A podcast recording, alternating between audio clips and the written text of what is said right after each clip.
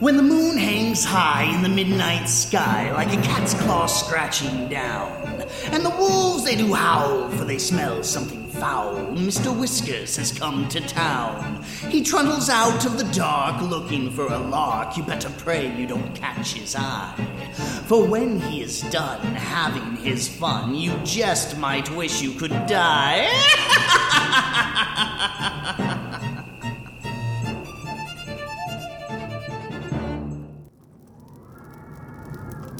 Good evening, my creepy kitties. It is I, your host, the Mad Catter, here to bring you another episode of Twisted Tea Time. Yes, it's been a long time coming. Life has a funny way of messing up plans. I mean, who in the hells would expect us to see 800 days and counting of the year 2020? Seems we've been heading into unknown territory for the last 2.5 years worth of the year.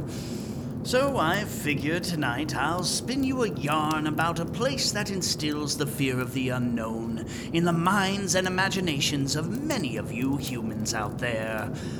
The woods. Now, there are many tales involving the woods, especially those that touch on finding things that are decidedly out of place in the environment. Gingerbread houses, flights of stairs, and in tonight's story, mannequins. So join me as I tell of a man who encounters these misplaced icons of modern fashion and commerce in an unlikely location. Join me as I spin the tale of Mannequins in the Woods by Kitty Maine. Not that long ago, I had one of the most terrifying experiences of my life, and I need help figuring out what happened to me. The night it happened started out really good. I spent the night at my girlfriend's house for the first time. I met her through a good friend, and we were really clicking. She lived in a little remodeled bungalow out in the woods, near this beautiful lake. We both had a really great time, but the relationship was still new, and I knew I had to be at work early the next day. So I said my goodbyes and started home. It was like 3 a.m. or something. It was the middle of summer, and the day had been sweltering, but all the heat of the day had left, and the air was sweet and humid. I rode with my windows rolled down and the radio playing the kind of weird stuff that they could only play in the wee hours of the morning. And despite being dead tired, I was feeling pretty great. It was foggy out, probably due to the lake. The road I was on was narrow and full of twists and turns. On each side of the road were these huge pine trees that were so thick and tall, you almost couldn't see the sky. There was no moon that I could remember, so I had only my headlights to light up the night. Not quite 5 minutes into my 45-minute drive, I saw the first one. It was a female mannequin, completely nude, standing on the side of the road. It had a dark shoulder-length wig on and bright red lipstick. It was standing with one hand up, almost like it was hitchhiking. Its head was angled just right, so it looked like that it was staring at my car as I came toward it. I remember staring at it, frowning at it, but passing it by without much thought. I remembered thinking that either some kids left it there as a joke or that someone dumped it there. It was weird, but I didn't give it much thought. I kept driving, and not 5 minutes later, went by another one. The second one was a male mannequin sitting on a large rock on the same side of the road that the last one was on. The mannequin was nude, and its hands were over its face. The way it was sitting, I remember thinking that I didn't know that mannequins could be arranged in that shape. At this point, I had decided it was just some teenagers setting some weird shit up on the roadside in the hopes of freaking people out. I rolled my eyes and kept going. I was expecting the next one, so I wasn't surprised when I saw it. It was two mannequins, exactly the same as the two I had seen before, but this time, together. The brunette and blonde male mannequin were together on the side of the road. The man was sitting down with his legs stretched out, and the woman was sitting in his lap, her arms looped around his neck. He was looking up at her, and she seemed to be looking down at him. As my headlights hit them full on, it looked like their heads slowly turned to look at me. That was impossible, but that was what it looked like. My eyes were probably the size of dinner plates as I went by. I was careful not to step on the brake or the gas and glided by. I white-knuckled the steering wheel and tried to tamp down on the panic clawing up my throat. Whatever good feelings I was floating on earlier in the night were completely gone. I kept trying to assure myself that this was the crescendo of the joke that the other two mannequins were setting up. You see the first two, and they're weird, but normal. And then you see the two together, and they have mirrors or something on their heads that make it look like they turn to look at you as you go by.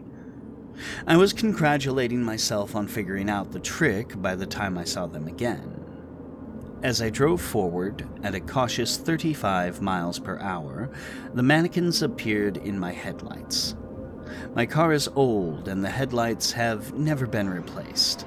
The plastic covering the bulbs is old and dirty, so the yellow light was only able to penetrate the fog and darkness by a couple dozen feet.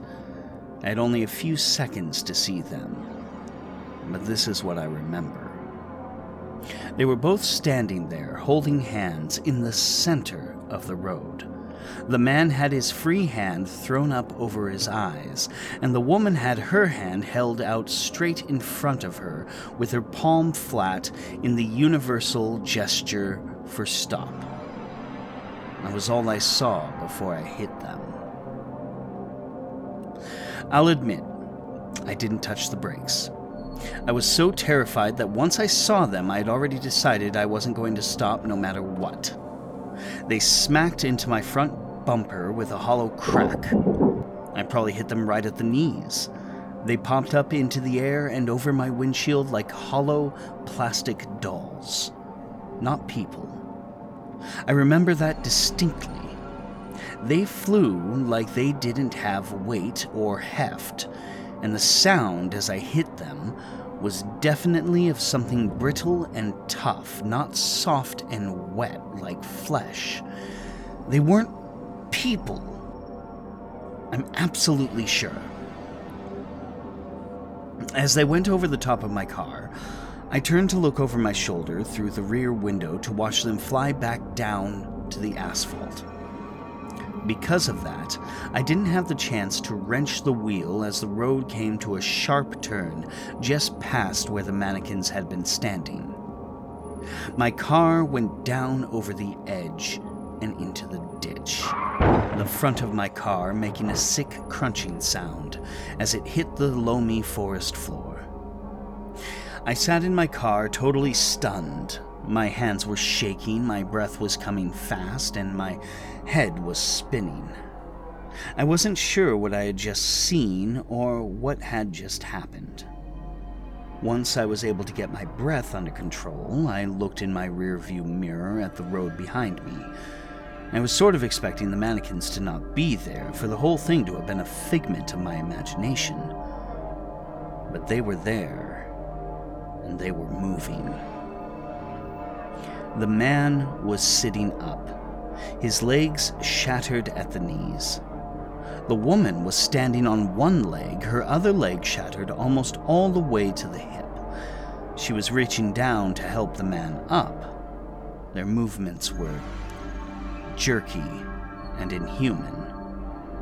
like their limbs weren't working all that well. Whatever control I had over my breathing disappeared after that. My car was still running somehow, so I put it in reverse and revved hard. My wheels spun, kicking up turf and mud. I checked my rearview mirror again, and now the mannequins were looking at me, their blank black eyes watching my wheels spin uselessly against the dirt. I switched the car to drive in a desperate attempt to get out of the ditch, and it worked. My car rocking forward further into the woods. As soon as I was out of the rut I had made, I cut the wheel and reversed again, this time jumping up over the ditch and back onto the road. I looked out my left side window, and they were standing there looking at me, the woman now holding the man's body against her own. They didn't make any move toward me, and I didn't make any motions toward them. I threw my car into drive and drove away from them with all the speed I could manage. I didn't go to work the next day. I had to take my car to the shop since the front was totally crumpled. I made up a lie about hitting a deer to explain the damage. I told my girlfriend the same thing. We ended up breaking up because I couldn't go to her house again. I'm coming to you guys to ask what I saw. Despite it being late and getting into an accident, I'm sure that what I saw was real and not a hallucination or a dream. What were those things? What did they want? I can't drive at night and I'm hardly sleeping, so please help me. I need answers.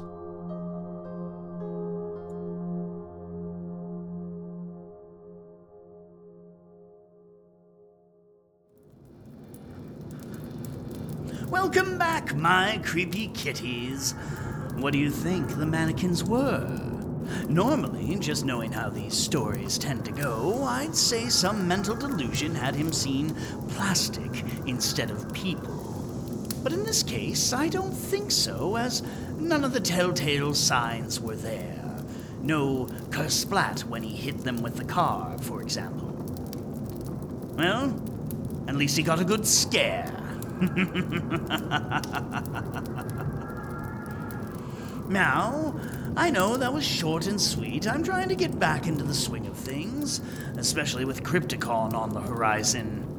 What's that, you ask? Why, yes, I'll be attending Crypticon in Seattle come May 20th through May 22nd. So feel free to come by and say hi.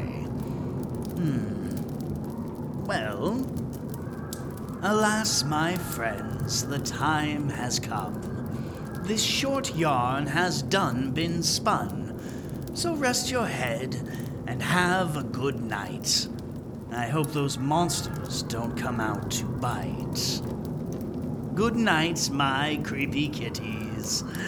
And of course, pleasant dreams.